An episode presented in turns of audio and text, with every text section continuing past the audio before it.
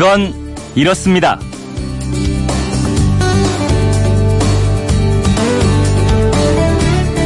안녕하십니까. 오승훈입니다. 조선의 레오나르도 다빈치라는 별명을 갖고 있는 조선 후기 실학자, 목민심서를 비롯한 500권 이상의 저서를 남긴 다산 정약용 선생인데요. 다산 선생은 어느 해 여름에 더위가 아주 심하자 더위를 물리치는 방법으로 소서 8사를 남겼습니다.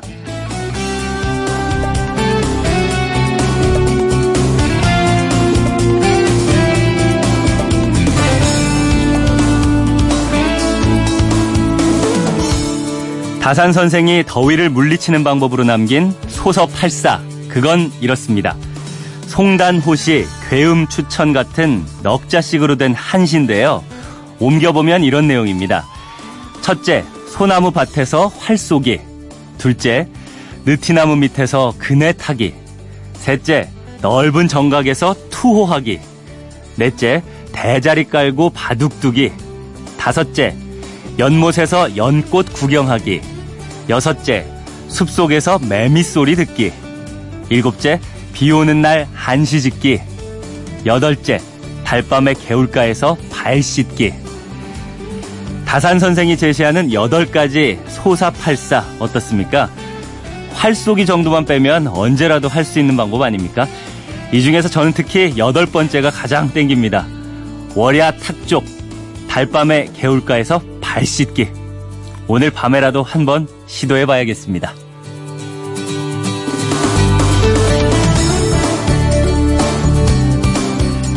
8월 4일 그건 이렇습니다. 오승훈입니다. 소서 8사 중에 많이 등장하는 게 역시 나무죠. 오늘 첫 순서는 숲으로 들어가서 나무를 배우는 시간입니다. 바로 시작하죠.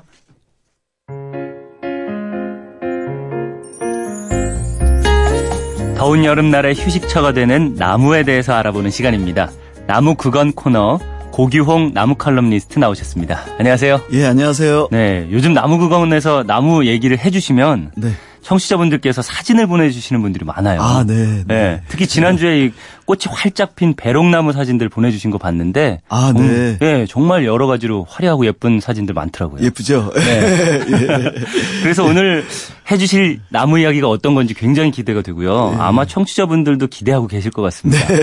네 오늘은 어떤 나무 얘기해 주실 건가요? 예, 오늘도 좀 특별한 나무인데요. 네. 예, 오늘은 우리나라에서 흔히 볼 수 있는 나무는 아니었던, 음. 요즘은 이제 많이 심고 있지만 예, 그 우리나라에 없었던 나무인데요. 네. 마침 제가 이렇게 달력을 보니까 다음 주에 그 손기정 선수가 음. 그 베를린 올림픽에서 마라톤 우승했던 그 기념일이 네. 다음 주 8월 9일로 이렇게 돼 있더라고요. 네. 예. 그래서 딱 떠오른 나무가 있거든요. 음. 예. 그 나무가 미국 참나무라고 하는 나무인데요. 아, 월계수가 아니고요?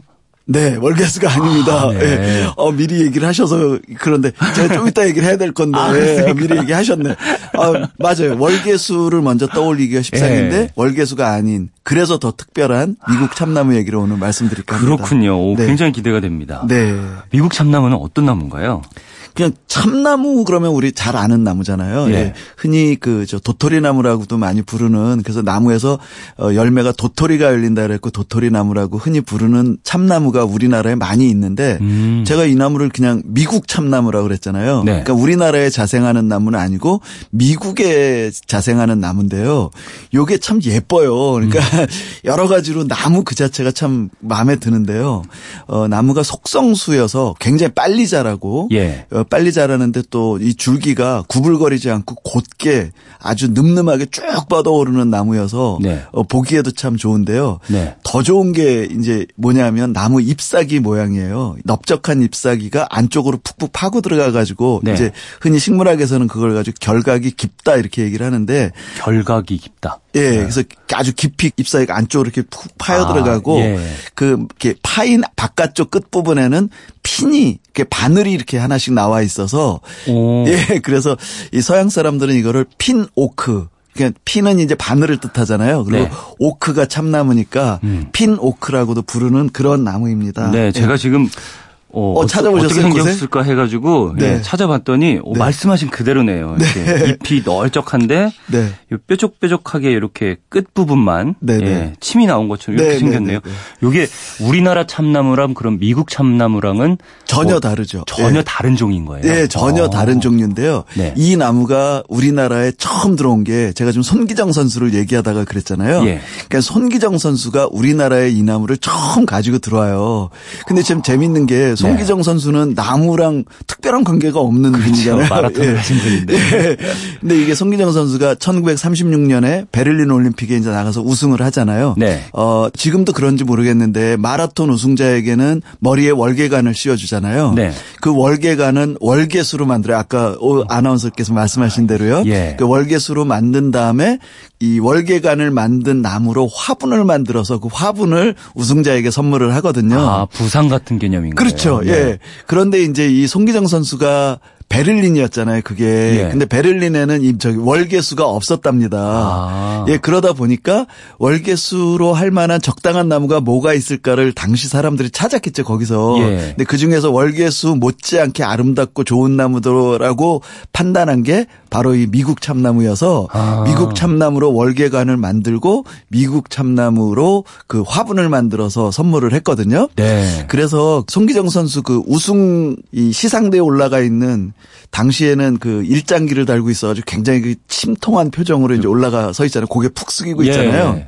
그 사진을 잘 기억해 보시면 고개를 푹 숙이고 있는데 앞에 가운데 손으로 예. 화분 하나를 들고 있습니다. 아. 예. 바로 그 나무가 미국 참나무예요. 어, 예, 기억이 나는 것 같아요. 네, 네, 네, 네. 아, 그래서 원래는 월계수를 줘야 하는데 네. 그 월계수가 독일에 없다 보니까 없어서요. 미국 참나무를 줬다. 네. 그러면 당시에 송기정 선수는 이 나무를 가지고 그럼 귀국을 한 건가요? 네. 그러니까 어. 이 손기정 이 할아버지라고 그래야 되겠죠? 네. 이 손기정 할아버지는 이게 얼마나 귀했겠어요. 예. 당시 나라를 빼앗기고 힘든 그런 와중에 그 자기가 마라톤 우승까지 하고 그래서 받은 선물이니 네. 그게 너무너무 소중한 거예요. 예. 그런데 이 소중한 거를 자기가 나무를 길러본 적도 없고 그래가지고 이걸 어떻게 해야 될지 안절부절을 했다고 해요. 예. 그런데 당시에는 이제 마라톤 우승자는 요즘처럼 비행기 타고 샥 돌아오는 그런 방식이 아니라 네. 전 세계를 일주하면서 이 우승자 세레머니를 해야 됐대요. 음. 그런데 이게 배를 타고 다녀야 되기 때문에 하루 이틀 되는 게 아니라 거의 두 달 가까이 배를 타고 이제 오는 거예요. 네. 근데 이제 손기정 선수의 이 이야기에 의하면 이 배 타고 오는 동안에 이 나무가 죽을까봐 물을 줘야 되는지 물을 또 안 줘야 되는지도 모르잖아요. 그렇죠. 그런 상태에서 이 나무를 죽이지 않고 가져오느라고 굉장히 애를 써서 가져왔다라는 어. 후일담이 전해져 옵니다. 그렇군요. 네. 어쩌면 그 아까 말씀하신 사진에서 네. 일장기를 가리는 맞습니다. 목적으로 썼잖아요. 예, 그러니까 맞습니다. 어떤 예. 우리 민족의 아픔 이런 것들을 네. 감춰주는. 네. 네. 그렇군요. 고구까지 그러면은 나무를 가지고 와서 그렇게 네. 힘들게 배에서 네. 안 죽게끔 하려고 막 노력을 해서 가지고 네. 온 다음에는 그럼 어떻게 했나요? 예. 당시 송기정 선수는 양정 서울 양정고등학교 학생이었어요. 예. 예. 그래서 이제 가지고 왔는데 이게 이 고등학생이 이제 정말 애지중지해서 가져온 거잖아요. 자기네 학교로 이제 가지고 왔습니다. 근데 도착했을 때가 8월에 이제 우승을 하고 두 달 가까이 이 세계 일주를 하면서 이제 세레머니를 하고 온 게 가을이에요. 그죠? 두달 네. 지나니까 예. 가을에 왔는데 이 나무를 또 이게 이 지금 이 가을이 오고 곧 겨울이 오는데 이거 아무데나 지금 이 노지에 심어도 될지 또 모르겠는 거예요. 그래서 이걸 음. 어떻게 해야 되나 그러고서 선생님들에게 선생님 이거 선물을 받았는데 어떻게 되겠습니까? 그리고 상의를 하니까 그 중에 선생님들이 아 이거 그러면 우리나라에 식물원 몇 개 있는데 식물원에다가 이거 의뢰를 하면 어떨까? 예. 월동시키는 거를 그러고 있는데 그 와중에 이 양정고등학교 선생님 중에 김교신이라는 선생님이 있었는데 이 김교신 선생님은 어 함석헌 선생님이라고 있죠. 예, 네. 돌아가신 그 함석헌 선생님과 같이 그 무교회주의 운동을 하셨던 음. 그 일제 강점기 시절에 그 독립운동을 했던 분 중에 아주 유명한 분인데요. 예. 이 김교신 선생님이 생물교사였어요. 생물교사인 김교신 선생님이 음. 야 내가 생물교사인데 자존심이 있지 이걸 어떻게 식물원에다 맡기냐. 내가 음. 이거 월동시키겠다. 어. 그래서 선생님이 그걸 댁으로 가지고 가십니다. 네. 그래서 댁에 가지고 가서 진짜 월동을 한 다음에 때문에 이듬해 봄에 가지고 나와서 양정고등학교 운동장 가장자리에 이 나무를 심었어요. 아, 그렇군요. 네. 그러면은 그 나무가 아직 양정고등학교에 있나요? 아 근데 양정고등학교가 1988년에 이 서울 목동으로 이사를 가요. 예. 예. 그러니까 어쨌든 이 그 양정고등학교 운동장에 심은 건 맞고 그 운동장에서 계속 잘 자랐는데 네. 양정고등학교 이사를 가니까 이걸 어떻게 해야 할지 그리고 그 부지를 다른 용도로 쓰다 보면 이 나무는 훼손될 수도 있잖아요. 네. 그래서 사람들이 걱정을 하고 있는데 이 서울시에서 음. 이 양정고등학교 부지를 매입을 합니다. 그래갖고 이 자리를 손기정 체육기념공원으로 만들어요. 아, 예. 그렇군요. 예, 그러면서 이 나무가 있는 바로 옆에 서울에 계신 분들은 그 가보신 분들도 많겠지만 여기가 서울 만리동이거든요. 네. 서울역 저 뒤편인데요. 그 만리동 이 자리에 체육기념공원이 있잖아요. 기념공원 그다음에 한쪽 구퉁이에 나무가 있는데 나무 옆에다가 손기정 기념관을 만들어 놓습니다. 네. 예, 그래서 나무는 지금까지 아주 아, 생생하게 건강하게 잘 자라고 있습니다. 아, 지금 그러면 키가 어느 정도 되나요? 키는 한이 20m가 채 안 되는 한 17m 정도까지 자랐는데요. 예. 아까 처음에 제가 이 나무는 속성수라 그랬잖아요.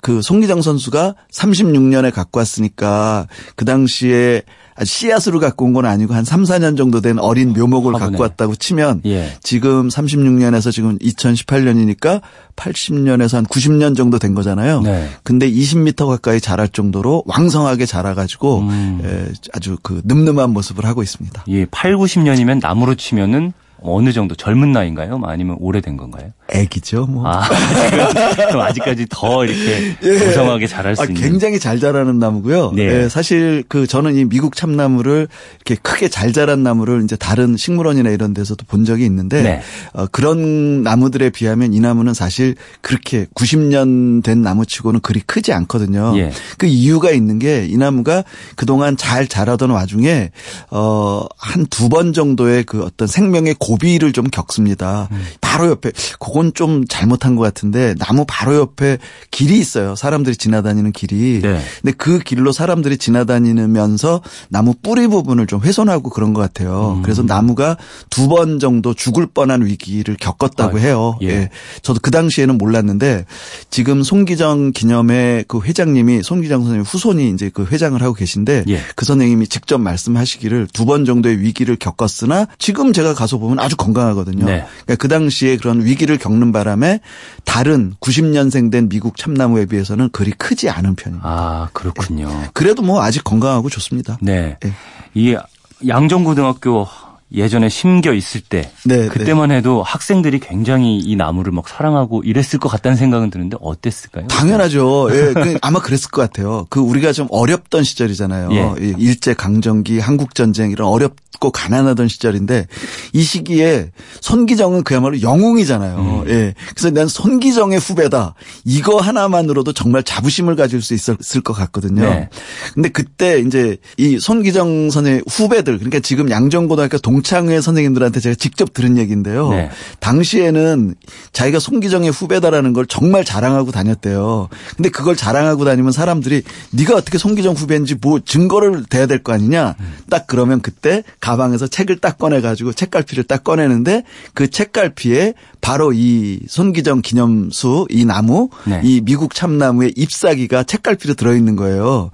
물론 그 시절이나 뭐 저 어릴 때만 하더라도 나뭇잎으로 다 책갈피 하는 거는 흔한 일이었는데 네. 그 아까 처음에 제가 뭐라고 말씀드렸냐면 잎사귀가 독특하고 예쁘다 그랬잖아요.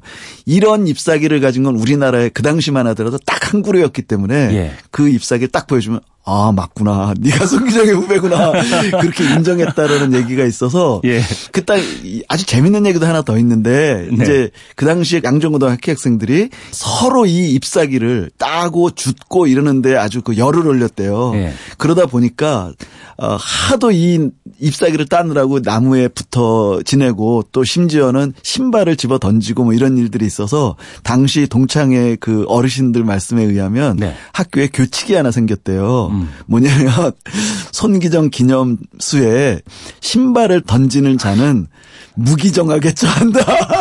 이런 규칙이 정해질 정도로 네. 나무를 애지중지하면서 키웠다고 합니다. 그렇군요. 마지막으로 이 소기정 체육공원 가면은 네. 이 나무가 기념식수다. 네. 걸알 수 있나요, 우리가? 네, 가서 아주 쉽게 찾을 수 있는데요. 네. 물론 기념 공원 안에 제일 큰 나무이기도 하고 네. 그 바로 앞에 이렇게 기념 비를 세워놔서 네. 아무나 쉽게 찾을 수 있습니다. 네, 여러분들 아마 훈기정 체육공원에 가시면 이게 우리 역사랑 또 성기정 선수의 정신이 담긴 나무를 확인해 보실 수도 있을 것 같습니다. 오늘도 미국 참나무에 대해서 재미있는 네, 얘기 네. 많이 들었습니다. 오늘 말씀 감사합니다. 예, 고맙습니다. 네, 지금까지 고규홍 나무 칼럼니스트였습니다.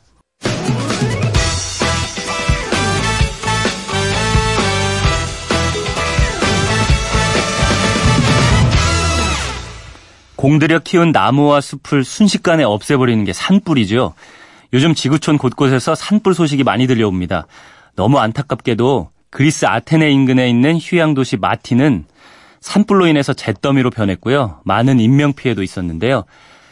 산불 발생에는 30, 30, 30법칙이라는 게 있다고 합니다. 30도 이상의 기온, 30% 이하의 습도, 그리고 시속 30km 이상의 풍속이라는 이 세 가지 요소가 맞아 떨어지면 대규모 산불이 일어날 수 있는데요. 문제는 우리 인간으로 인한 기후변화가 이런 조건들을 계속 만들어내고 있다는 겁니다. 기후변화 같은 환경 문제는 언젠가는 반드시 다시 돌아오는 부메랑인 것 같습니다. 그건 이렇습니다. 오승훈입니다. 저는 잠깐 숨 돌리고요. 우리 노래와 이야기가 있는 예술 아하 코너로 돌아오겠습니다.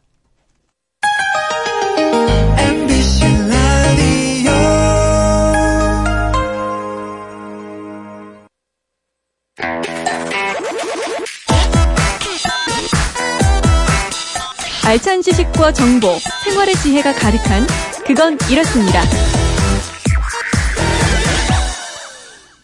같은 주제 다른 감성의 시대별 대중예술을 만나봅니다. 예술 아하 이영미 대중예술평론가와 함께합니다. 안녕하세요. 안녕하세요. 네, 8월의 첫 주말이에요. 네, 그렇습니다. 어, 지난주에 여행 이야기 미처 다 못했잖아요. 아, 네, 그랬죠. 네, 오늘은 예. 어떤 여행 음악 들려주실 건가요? 네, 여행 계속하려고 하는데요. 네. 어, 우리가 흔히 생각하는 관광지 여행도 아니고 그렇다고 지난주에 들었던 청년기의 무슨 무전 여행 뭐 네. 그런 것도 아니고 또 MT도 아니고 약간 좀 다른 음. 뭔가 뭐 힐링의 여행? 어. 예, 이제 완전히 새로운 스타일이잖아요. 예, 뭐 요즘에도 유행하는 것 같아요. 네, 그렇습니다. 네. 그러니까 이제 여행도 보면은 제가 이제 여러 가지 여행의 유형을 쭉 노래를 통해서 들려드리고 있는데 네. 여행의 어떤 유행의 변화 이런 게 있는 것 같아요. 그러니까 네. 기본적으로 가서 뭐 어느 정도 쉬고 관광지 가서 휴양하고 이런 거는 기본으로 깔려 있지만 네. 어떤 때는 정말 돈을 막 쓰면서 가는 관광이 유행할 때, 네. 어떤 때는 그냥 무작정 걷는 게 유행할 때 뭐 이런 게 있는 거거든요. 네. 그래서 오늘은 좀 더 새로운 여행 이야기를 하려고 해요. 사실 음. 여행을 쉬려고 간다고 얘기를 하지만 좀 노동인 측면이 있잖아요. 특히 아빠들한테, 엄마들한테. 엄마, 아빠 다 마찬가지예요. 네. 가족 여행이라는 게. 아이들만 신나는. 예, 맞아요. 어느 정도. 사실 아이들도 신날까요? 그, 한 7, 8살 때까지는 신날 수 있을지 모르겠는데 네. 벌써 한 10살 지나고 나면 아이들한테도 그냥 부모 봐주려고 가는 부모님 가자 그러니까 그냥 엄마 아빠와 함께 한 번 어디 아 그냥 어. 가줘 내가 이렇게 난 봐줬어 막 이런 좀 그런 느낌이 있어요. 아, 뭔지 슬퍼지는데요. 그렇죠. 그러니까 사실 그 제가 여자의 입장이니까 엄마들은 정말 가사노동을 바깥으로 싸갖고 가서 하는 거나 맞습니다. 마찬가지죠. 네. 이런 여행을 한참 다니다 보면은 정말 나를 위한 좀 느리게 음. 뭐 어디 어디 찍고 찍고 돌아다니는 해외여행 이런 것도 아닌 어, 어디에 가서 폼나게 어떤 매뉴얼대로 해야 되는 여행이 아닌 그런 여행을 하고 싶어지죠. 네. 그런 여행의 분위기가 보여지는 70년대 한 후반쯤의 노래가 하나 있습니다. 음. 이정선이 부른 나들이라고 하는 노래인데요. 네. 이 노래는 나중에 80년대 한 초반 중반에 이광조 씨가 다시 불러서 다시 인기를 모았습니다. 한번 네. 들어보시죠.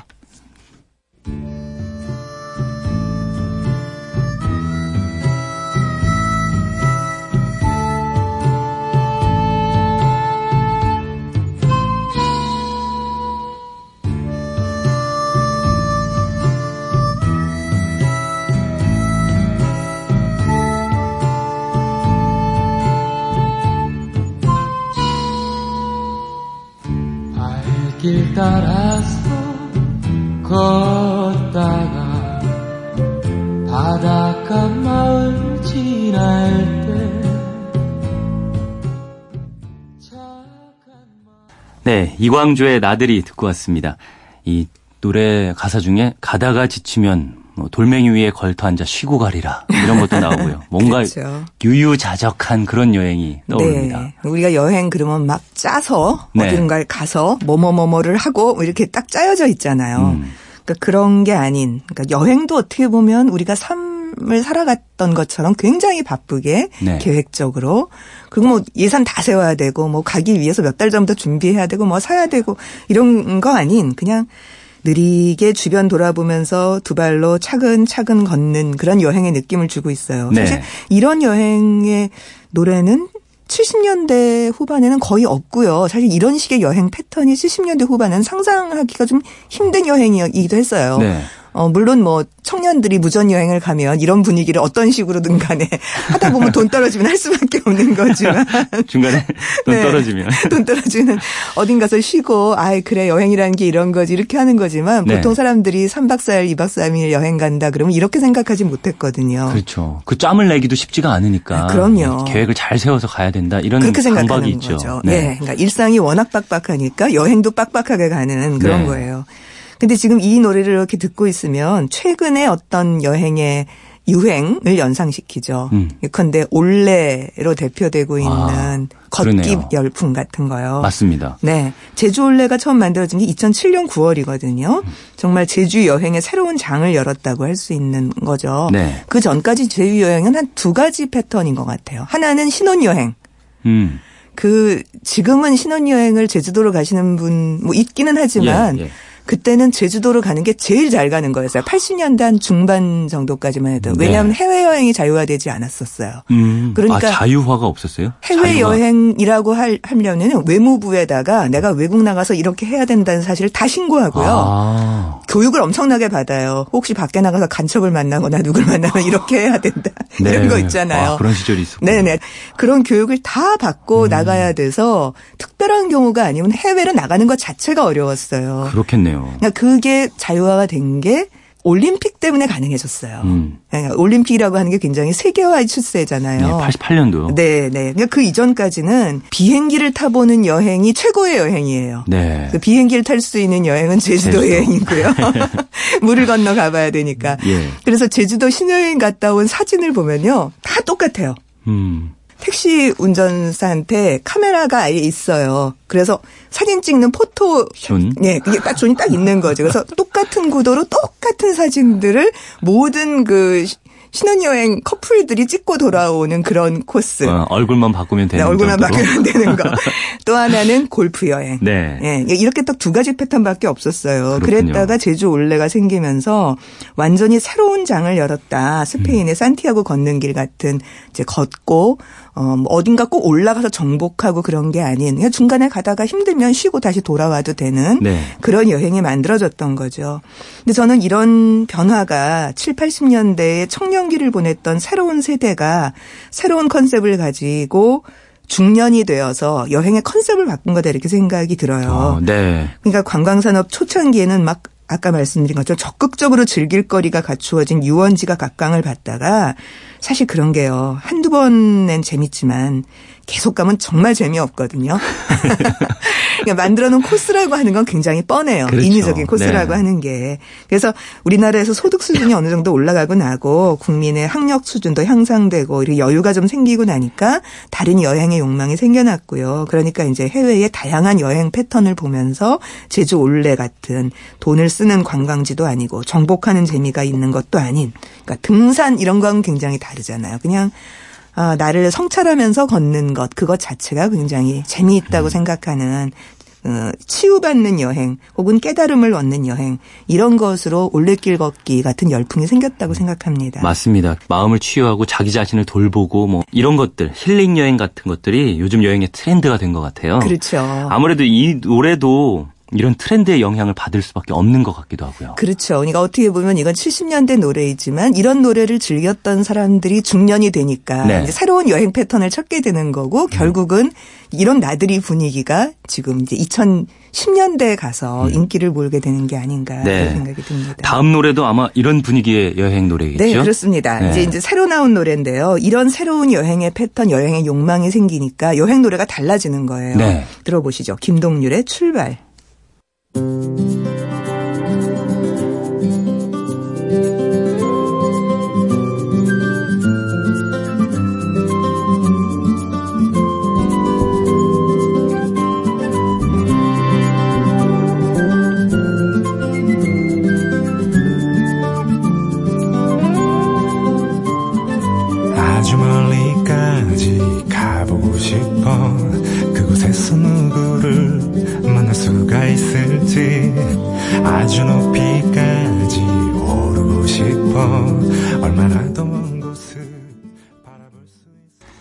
네, 김동률의 출발 들으셨습니다. 제가 정말 좋아하는 노래고요. 네. MBC 라디오에서도 정말 자주 나오는 노래인데 아, 그렇군요. 저는 이 노래 들으면 차분하게 신난다? 아, 뭐 맞아요. 이런 느낌도 들고 뭔가 여행과 관련지면 여행의 설렘이 평화롭게 다가오는 그런 네. 느낌이 들더라고요. 네, 맞아요. 그러니까 이런 마음의 태도를 가지고 있으면 네. 사실 대도시나 관광지를 가도 이런 태도로 가게 되는 거죠. 음. 뭐 보다가 뭐 꼭 내가 저 놀이기구를 다 타야 돼? 이렇게 생각하고 재미없으면 그냥 음 하고 나오고 네. 대도시를 가도 옛날에는 해외여행 가면은 꼭 백화점을 들러서 면세품을 뭔가를 또 사야 되고 또뭐 뭐 이렇게 생각했는데 음. 그런 게 아니라 아 그냥 음.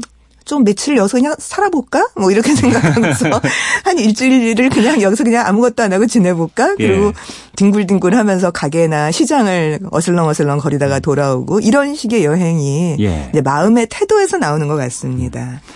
그, 요 사실 지금 이런 식의 힐링 혹은 치유의 여행이 유행하기 그 전에 또 하나의 새로운 흐름이 잠깐 있었어요. 음, 그게 뭐냐 하면 일종의 답사 여행 붐. 답사 여행. 네. 예. 그러니까 관광지 여행에서 90년대 한 중반 후반 되면서 네. 답사 여행 붐이 굉장히 이게 확 올라오던 때가 있었어요. 예. 93년에 유홍준의 나의 문화유산 답사기가 예. 처음으로 출간이 되죠.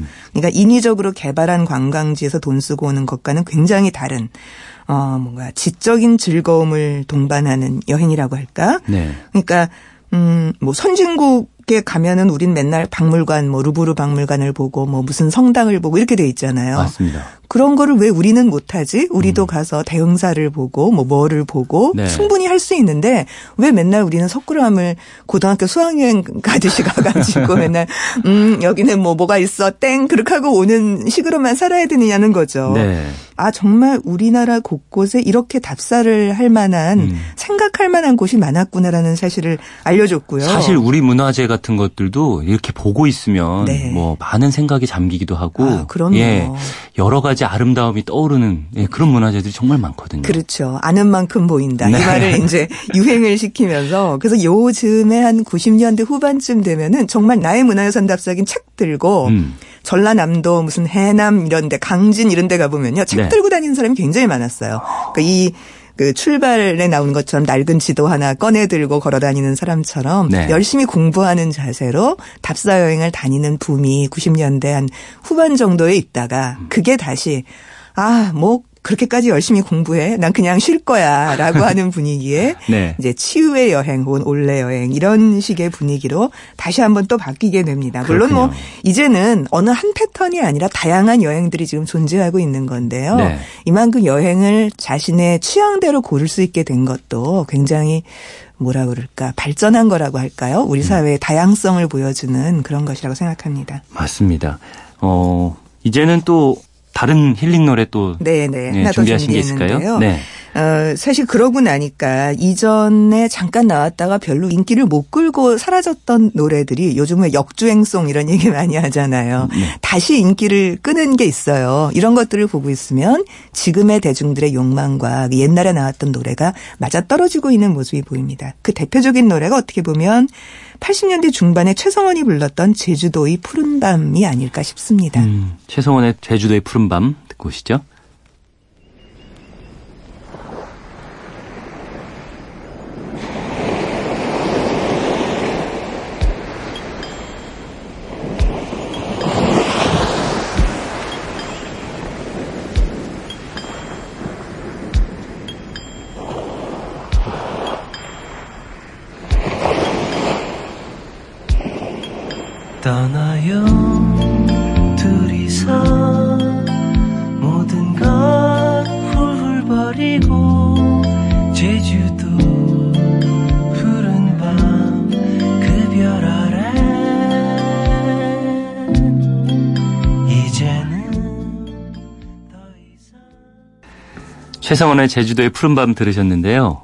80년대 노래라고 하셨는데 네. 이게 지금까지도 계속 리메이크가 되면서 그렇죠. 제주도의 낭만을 대표하는 그런 노래가 됐잖아요. 그렇습니다. 성시경 씨의 리메이크로 알고 계시는 분이 더 많을 거예요. 네. 최성원 원래 목소리보다. 뭐 이제 정말 제주도는 이민 소리가 나올 정도로 네. 여행을 가는 게 아니라 그냥 거기서 살 거야 이런 사람들이 늘어나고 있고요. 네. 이민 붐이 한참 있었죠. 뭐 문화 이민, 제주도 이민 이렇게 물을 건너가니까 이게 그냥 이주가 아니라 이민 소리가 나오는 건데요. 어, 떤 연예인이 거기서 사는 모습을 또 공개하면서 네, 네, 더 네, 그렇게 예, 유행이 되기도 했죠.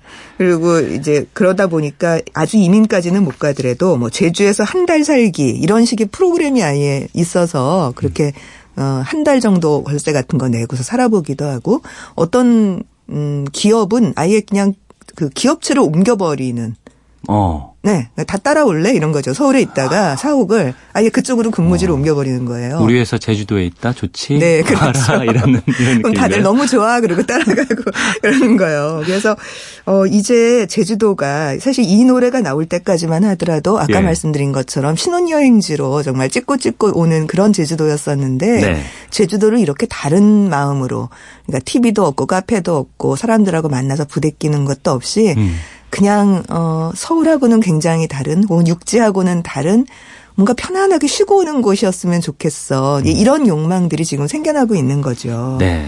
그래서 이제는 여행을 다녀오는 것을 넘어서서 아예 도시를 떠나서 살 곳을 새롭게 만드는 사람들이 조금씩 늘어나고 있는 것 같아요. 음. 물론 가장 많은 사람들은 은퇴자들이에요. 예, 직장이 없으니까 네. 나중에 거기 가서 귀농 귀촌 하시는 분들도 있죠. 근데 꼭 그런 것만이 아니라 아이가 어려도 중학교 들어가기 전까지 애들을 좀 시골에서 키워보고 싶어. 그래서 어 지금 다 음, 없어질 것 같은 분교에 데리고 가서 예. 거기서 한 4, 5년씩 그냥 살면서 애들은 신나게 뭐 전교생 10명 이러고 선생님 한두 명 이런 분들하고 네. 진짜 흙만지면서 초등학교 시절을 보내는 경험을 하게 해주고 돌아오는 이제 그런 경우들도 크게 늘어나고 있습니다. 그래서 네. 굉장히 이제는 그 삶에 대한 태도가 조금씩 사람들한테 달라지는 이제 그런 시대로 접어들고 있는 거죠. 네. 오늘 세 곡을 들어봤는데요. 네. 음, 삶과 생활이 다양화된 만큼 이 여행 그리고 여행에 대한 노래도 참 다양화됐구나라는 생각도 들고 다음 주에는 해외 여행을 또 네.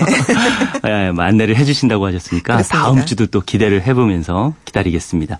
지금까지 이영미 대중예술평론가였습니다. 오늘 말씀 감사합니다. 고맙습니다. 네, 이 여행의 설레는 느낌을 이어서 오늘 순서 마지막 곡 보내드리겠습니다. 이장희의 울릉도는 나의 천국입니다. 지금까지 아나운서 오승훈이었고요. 일요일인 내일은 평소보다 10분 빠른 6시 5분에 찾아오겠습니다. 토요일 아침 모두 힘내십시오. 세상 살이 지치고 힘들어도 걱정 없네 사랑하는 사람이 있으니 비바람이 내 인생에 휘몰아쳐도 걱정 없네. 울릉도가 내겐 있으니 봄이 오면 나물 캐고